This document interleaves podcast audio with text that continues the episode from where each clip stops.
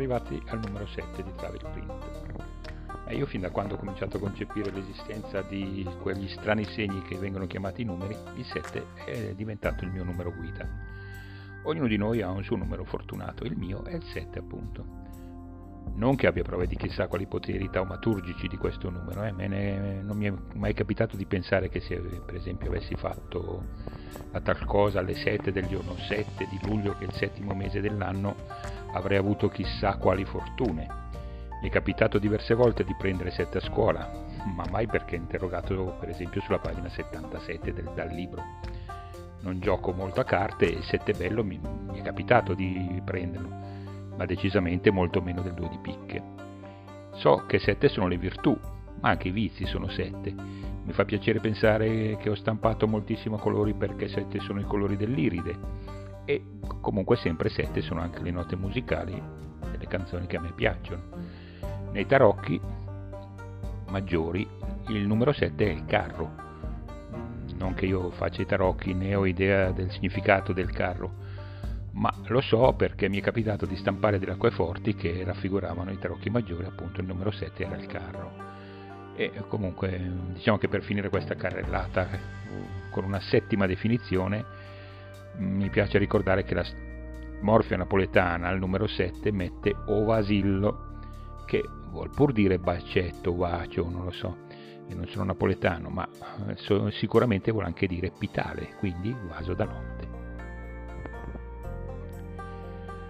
Beh, naturalmente sono sicuro che anche per qualsiasi altro numero esistono una serie infinita di significati, sicuramente, ma siccome questo è il numero 7 di Travel Print, diciamo che ho deciso di suonarmela e cantarmela e voglio riproporvi un piccolo scritto che ho fatto in occasione del primo lockdown a marzo mi sembra, anzi sicuramente a marzo. È già passato su Instagram, eh? comunque sempre a marzo nel 2020. Ecco, se ci pensate anche questa è una coincidenza.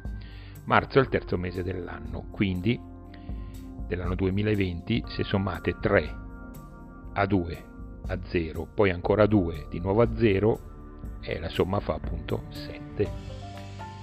Allora, vabbè, promesso, non vi parlo più di numeri, eh.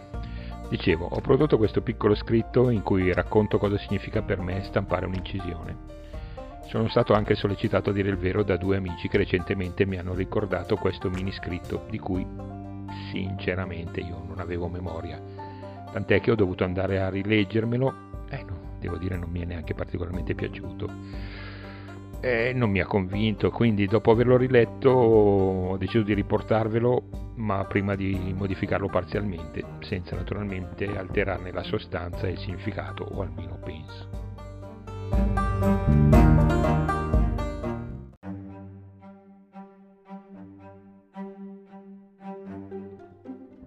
Una buona stampa, come per tutte le arti, nessuna esclusa, deve creare emozione in chi la guarda Fare una stampa, una stampa, non è particolarmente difficile, richiede solo una certa pratica che si può acquisire, penso, in un tempo relativamente breve. Fare una buona stampa però è un'altra cosa. Se poi, come nel mio caso, la matrice non è nemmeno tua, creare l'emozione comporta la continua ricerca di un metodo, un metodo che non esiste in realtà, è un percorso assolutamente personale che cambia ogni volta in cui si affronta un nuovo soggetto. Io sono quello che si definisce uno stampatore di riproduzione, non faccio cose mie e metto sulla carta solo immagini di altri. Quindi il primo passo che normalmente compio prima ancora di posare gli occhi su una matrice è quello di cercare di conoscere più approfonditamente possibile l'artista. Cerco di creare un'empatia se non con la persona almeno con il suo lavoro, anche se in fondo è la stessa cosa. Non riesco a lavorare bene con tutti gli artisti che incrocio, per fortuna con la gran parte sì, ma non con tutti. L'esperienza aiuta comunque a fare un buon lavoro anche senza una totale sintonia, ma buono non vuol dire esserne contenti. Almeno per me è così. Mi è capitato di rinunciare a lavori perché non ho sentito scattare una vera intesa con l'artista né con le sue immagini. Alcune volte, per quello che si definisce come una sensazione di pelle, si dice così, altre volte invece mi ha fermato la sensazione, appunto, di non riuscire a dare il meglio. Non so perché, ma è successo anche questo. indipendentemente dalle capacità artistiche o tecniche di chiunque, naturalmente. Io non mi sono mai permesso di fare differenza tra il lavoro di un artista affermato o di uno studente alle prese con il suo primo esame di incisione. Cerco di dare sempre il massimo e così dovrebbe essere e se non mi ritengo in grado di farlo preferisco non cominciare neanche il lavoro. Nel mio lavoro invece i guai cominciano proprio quando scatta l'empatia. Entrato in sintonia con la persona, in realtà tu ti ritrovi poi a cercare di mediare tra le idee dell'artista, le tue capacità e lei, la matrice. Un bel triangolo direi, no?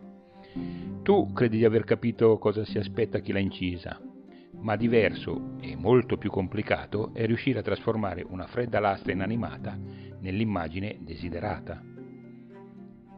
Non ritengo che il foglio stampato richieda sempre di essere perfetto nei singoli segni, certo aiuta.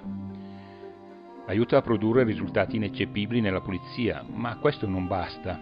Soddisfare la vista è solo l'inizio. Secondo me ogni singola stampa, oltre ad essere impeccabile, seppur unica nel suo essere prodotta a mano, deve ogni volta trasmettere esattamente l'intento di chi l'ha creata, anche se non è perfettamente identica alle altre. La migliore espressione da me sentita per definire tutto questo lo dico sempre, è stata di Floriano Bodini. Quello sa solo fare stampe pelate. Intendeva dire che se anche le copie erano formalmente impeccabili, andavano considerate al pari di stampe riproducibili in serie con una macchina, quindi tutte ugualmente precise ma senza l'anima. Ecco, questa è proprio la perfetta sintesi di quello che intendevo dire. Per mia fortuna, quando ho sentito questa frase, ero ancora un inesperto apprendista di bottega e dopo ho avuto abbastanza bravi maestri capaci di farmelo ben capire. Uno stampatore di riproduzione come me non deve mai accontentarsi di fare semplici stampe, anche se da altri possono essere ritenute buone. Naturalmente questo non vale per gli artisti stampatori delle loro opere.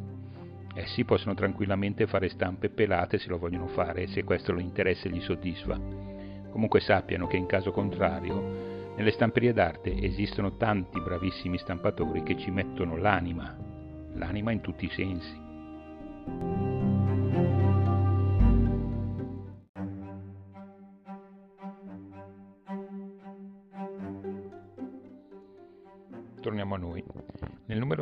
Precedente ho affrontato gli inchiostri da stampa. Allora, le statistiche che mi arrivano raccontano di una puntata seguita da un discreto numero di persone, anzi direi seconda solo all'intervista di Natale come numero di ascolti fino ad ora, ma nessuno di voi ha osato dirmi se questo diverso metodo descrittivo è piaciuto o meno. Quindi direi che è peggio per voi ragazzi, così torno al precedente format, e, che a me mi è più congeniale, e vado a parlarvi sempre di colori, ma questa volta di come li metto e li tolgo da una lastra incisa.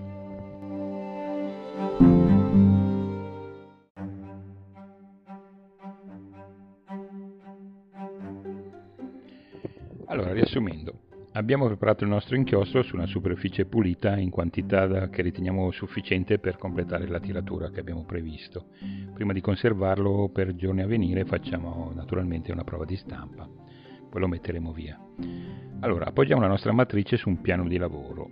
Allora, intanto diciamo che il piano di lavoro per essere adeguato alle nostre possibilità, se facciamo tante stampe, dobbiamo accertarci che più o meno sia all'altezza dei nostri gomiti. Se fosse così vuol dire che abbiamo un piano di lavoro che ci creerà meno problemi e meno stanchezza. Ci dovremo accertare naturalmente prima di appoggiare la matrice che il piano di lavoro sia completamente pulito. Sì, scusate, io insisto su questo punto, ma insomma potrò anche essere noioso, ma è un punto fondamentale, la pulizia. Anche la matrice deve essere ben pulita e anche ben sgrassata naturalmente. Dovrete anche accertarvi di non avere intorno materiali che potreste urtare durante il lavoro rovesciandoli e quindi togliamo dalle immediate vicinanze della lastra liquidi, polveri varie. Anche se sono materie che ci occorrono per la lavorazione, eh, li teniamo a portata di mano, ma non così vicini. Allora, diciamo che per avere una discreta autonomia lavorativa, secondo me, un piano di lavoro, a parte l'altezza, deve prevedere uno spazio abbondante per la matrice. abbastanza grande per poterla ruotare in tutta la sua ampiezza e anche avere un po' di spazio intorno. Poi lì vicino, ma a distanza di sicurezza sempre, la tavolozza con l'inchiostro e le relative spatoline, poi uno spazio dove contenere una o più tarlatane se ne occorrono di più, se si usano tarlatane di più colori, naturalmente ognuna va rimessa più o meno al suo posto, dopo l'uso per evitare di contaminare i colori tra di loro, soprattutto se sono differenti. Poi occorre uno spazio sempre a portata di mano dove tenere la carta da usare per la pulizia e un altro, come dicevamo prima, un po' più defilato per i prodotti vari che potrebbero essere anche nocivi per la lastra. Cominciamo. Abbiamo appoggiato la nostra matrice sul tappetino antiscivolo dove verrà la gran parte del lavoro. Allora, il mio consiglio è di usarlo, intanto lo trovate in qualsiasi supermercato a prezzi veramente modici. Il mio consiglio è quello di usarlo sempre un po' più piccolo della matrice, per evitare di sporcarlo subito e poi ritrovarsi tutto l'inchiostro sotto la lastra, cosa naturalmente molto fastidiosa e anche dannosissima nella fase di stampa al torchio.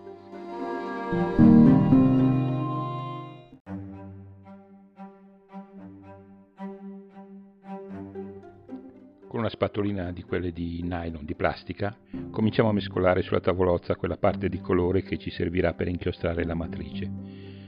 Meglio abbondare con il colore che prendiamo con la spatolina. Eh? Come durante la preparazione, fare questa operazione, come vi ricordate, ho detto che serve anche per scaldare il colore, che diventa più fluido e anche gonfio di aria, quindi quando lo tirate sulla lastra scorre molto meglio.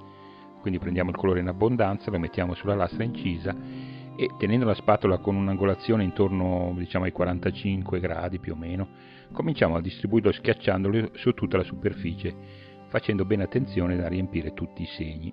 In questo io sono un po' maniaco, eh? quindi parto da un angolo e con movimenti regolari comincio a mettere l'inchiostro in verticale, poi giro la lastra, naturalmente si può muovere, c'è il tappetino antiscivolo ma non è inchiodata sul, sul piano, e eh, comunque sempre con movimento abbastanza regolare ripasso il tutto anche se l'ho già inchiostrato in modo da inchiostrarlo più volte e avere la certezza di aver riempito veramente tutti i segni. Controllo comunque di non aver lasciato parti senza inchiostro e a questo punto comincio a togliere il colore in eccesso. Quindi prendo la spatolina sempre di plastica la alzo e quindi la porto più o meno a 90 gradi e ripasso il tutto facendo un po' più di pressione tenendola leggermente ruotata verso il centro della matrice in modo da convogliare il colore verso l'interno.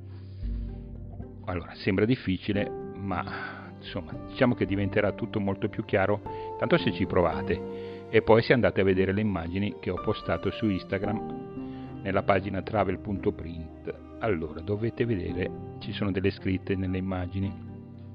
Se leggete per esempio TP, che sta naturalmente per Travel Print, numero 7, lineetta trattino 1 immagine 1 barra 4 significa che relativo alla settima puntata della trasmissione che è la prima serie di immagini che sto postando e che quella che guardate è la numero 1 di 4 della stessa descrizione. Eh, tra l'altro ho usato le scritte con colori diversi quindi diventerà tutto chiaro e lo capirete naturalmente subito guardandole. Mm? va bene continuiamo per non sporcare, come dicevo, la lastra sotto, oltre al tappetino più piccolo, dovete tenere anche un lato della matrice fuori dal piano di lavoro. Se ci fate caso lo vedrete sempre nella stessa serie del 7.1. Mm?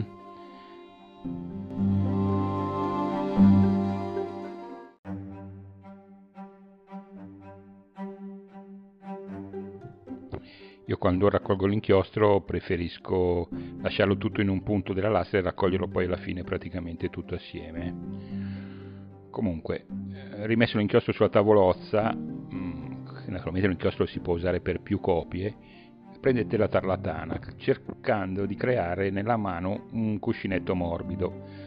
Lo si passa sulla matrice senza fare eccessiva pressione, prima in senso verticale, orizzontale, e lo, capire, lo vedrete seguendo la seconda serie di immagini che ho postato.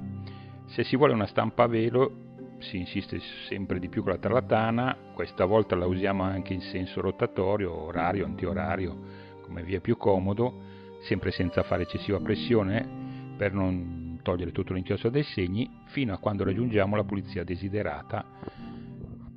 Trovate tutto comunque sempre nella seconda serie di immagini. Se invece volete una stampa con il fondo molto più pulito, stampa a palmo questa volta si chiama così, ci sono diversi metodi. Allora, possiamo pulire usando carte varie, che sono, possono essere il giornale, le pagine gialle, la carta velina, usare semplicemente il palmo della mano, eh? è possibile anche quello, senza usare le dita naturalmente. Guardate eh, tutte le immagini della serie numero 3. Ai meno esperti, scusate, consiglio per impratichirsi di usare carte pesanti come quella del giornale e passare solo successivamente a carte più leggere come una velina. Perché? Più sono leggere e ci sono più possibilità di andare in profondità a togliere troppo il colore dei segni. Quindi se meno siete esperti e più carte pesanti dovete usare. Un altro metodo della pulizia a palmo è quello di cui vi dicevo e che lo trovate nelle immagini 7 righetta 4 è usando il solo palmo della mano, eh, però prima dovete metterci sopra qualcosa per farlo scorrere che può essere del magnesio o del talco, eh, alcuni usano uno, altri l'altro e sfreghiamo con movimenti leggeri ma decisi. Se avete problemi e i segni vengono comunque svuotati dall'inchiostro, mm, forse l'inchiostratura che non è andata bene, comunque Provate comunque a costruirvi una mattonella di legno delle dimensioni adatte alla vostra mano o, mm, e usate quella insomma per sfregare la superficie eh, appoggiandoci un tipo di carta, quello che vi è più congeniale. Io uso la velina nelle immagini della quinta carrellata su Instagram, ma voi usate la carta che volete. Come sempre consiglio ad ognuno di provare i vari metodi per scegliere quello più adatto alle proprie esigenze. Magari è anche un metodo da me non descritto qui, ma che vi invito a condividere comunque con tutti gli altri mandandomi o segnalandomi i filmati da ripostare. Allora a questo punto si dovrebbe, finito di lucidare la lastra, si dovrebbe ripulire la bisellatura. Voi sapete cos'è la bisellatura? No perché, forse perché non ve l'ho ancora spiegato, ma visto proprio che non l'ho ancora spiegato, rimando tutto a una prossima puntata in cui vi spiego come preparare tutta la matrice, non solo la bisellatura, per la stampa.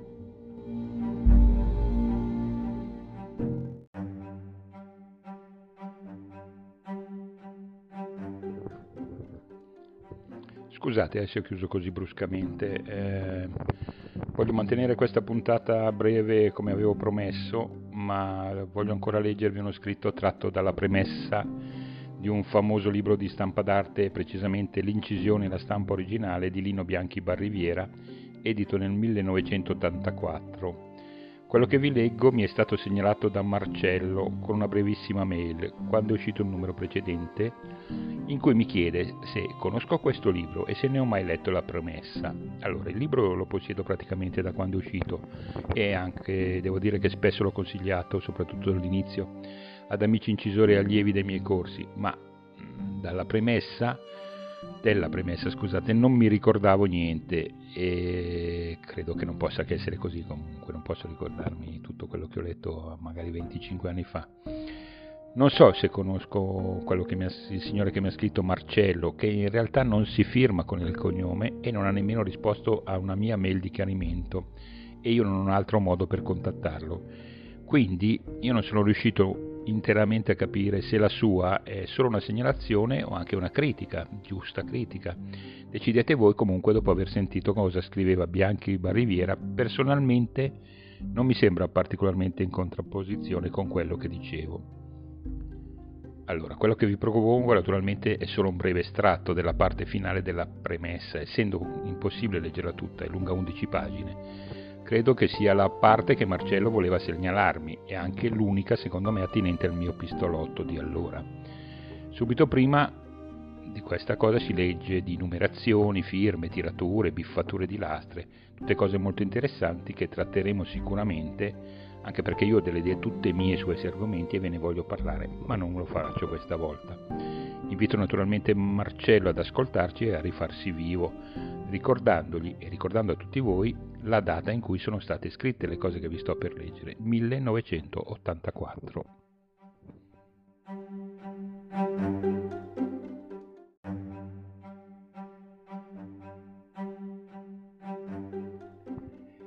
Si è voluto però fare subito queste osservazioni sulla firma autografa e sulla numerazione perché nel campo della stampa originale d'arte si vanno commettendo alcuni deplorevoli abusi, nel senso soprattutto che nelle varie tecniche e più diffusamente litografie e serigrafie, ma anche molte calcografie, vengono messe in circolazione con la firma autografa dell'artista, il quale non ha affatto elaborato le matrici e neppure ne ha seguito l'esecuzione ma ha soltanto fornito il disegno o il bozzetto di partenza, accompagnato tutt'al più da suggerimenti sommari, qualora si tratti di stampe a più colori, limitandosi a firmare alla fine tutti i fogli stampati, quando la stessa firma, che dovrebbe assicurare l'autenticità, l'originalità della stampa, non venga apposta su tutti i fogli ancora bianchi e vuoti,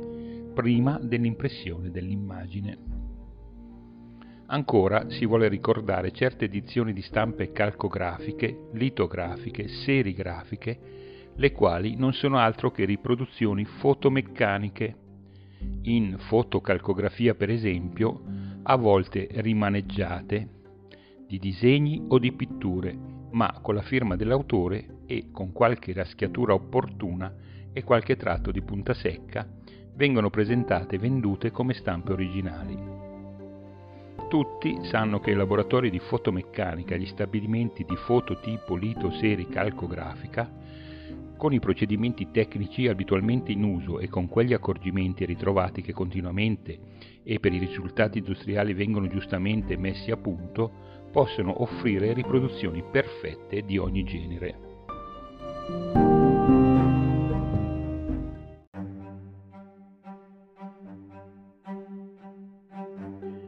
ma se un artista o un amatore rivolgono il loro interesse a una xilografia, a un'incisione a bulino o all'acquaforte, a una litografia, vogliamo credere che essi intendano scegliere quelle tecniche in se stesse semplici e forse rudimentali, con le loro limitazioni e con le loro tipiche e talvolta imprevedibili possibilità di espressione. Crediamo che l'artista voglia usare l'una o l'altra delle tecniche grafiche perché in esse trova possibilità sempre nuove di esprimere in maniera personale il suo pensiero e di trasfondere il proprio sentimento e che l'amatore, il critico, accolgano con sempre rinnovato interesse queste stampe, spesso mirabili, perché soltanto con queste tecniche, per virtù d'arte, sono state create. Vogliamo infatti ricordare che, adottate da un artista per esprimersi, queste tecniche non sono semplicemente dei mezzi per trascrivere, trasportare, riprodurre sulla tavola di legno, sulla lastra di metallo, sulla pietra o sul telaio telegrafico un disegno, un'immagine con il solo scopo di ricavarne più esemplari. La xilografia, la calcografia, la litografia e, aggiungiamo anche la serigrafia, hanno ciascuna delle possibilità di espressione che sono loro proprie e nello stesso tempo strettamente dipendenti dalla creatività e sensibilità artistiche, della capacità manuale e tecnica di chi le adopera. Perciò, particolarmente in un'incisione e ancora più precisamente in un'incisione moderna, l'espressione artistica, il contenuto, la forma sono inscindibili dalla tecnica e dal linguaggio personale e insostituibile dell'autore. Ne consegue che per una stampa originale l'elaborazione della matrice e talvolta anche l'operazione di stampa non può essere affidata ad altri. Questa affermazione di primaria importanza insisteremo ogni volta che l'esame delle varie tecniche ce ne offrirà argomento.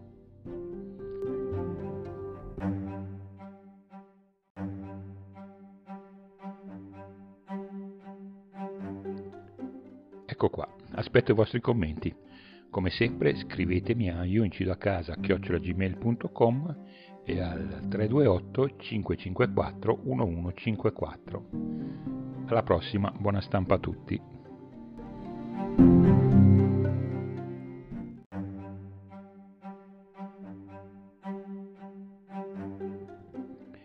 Scusate, faccio un piccolo post scriptum fuori programma naturalmente, eh, ma mi sono ricordato che avevo in realtà promesso che non, su Instagram avrei messo delle immagini, ma che poi su YouTube di Charters avrei proposto dei filmati su quello che vi ho detto. Quindi al più presto, seguendotemi su Instagram e ve lo comunicherò quando saranno pronti, registrerò dei piccoli filmati per spiegarvi tutto quello che vi ho raccontato in questa puntata.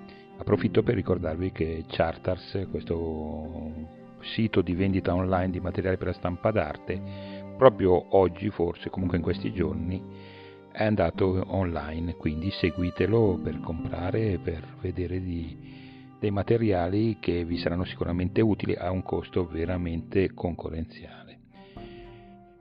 Vi saluto tutti e vi auguro di nuovo buona stampa. Ciao.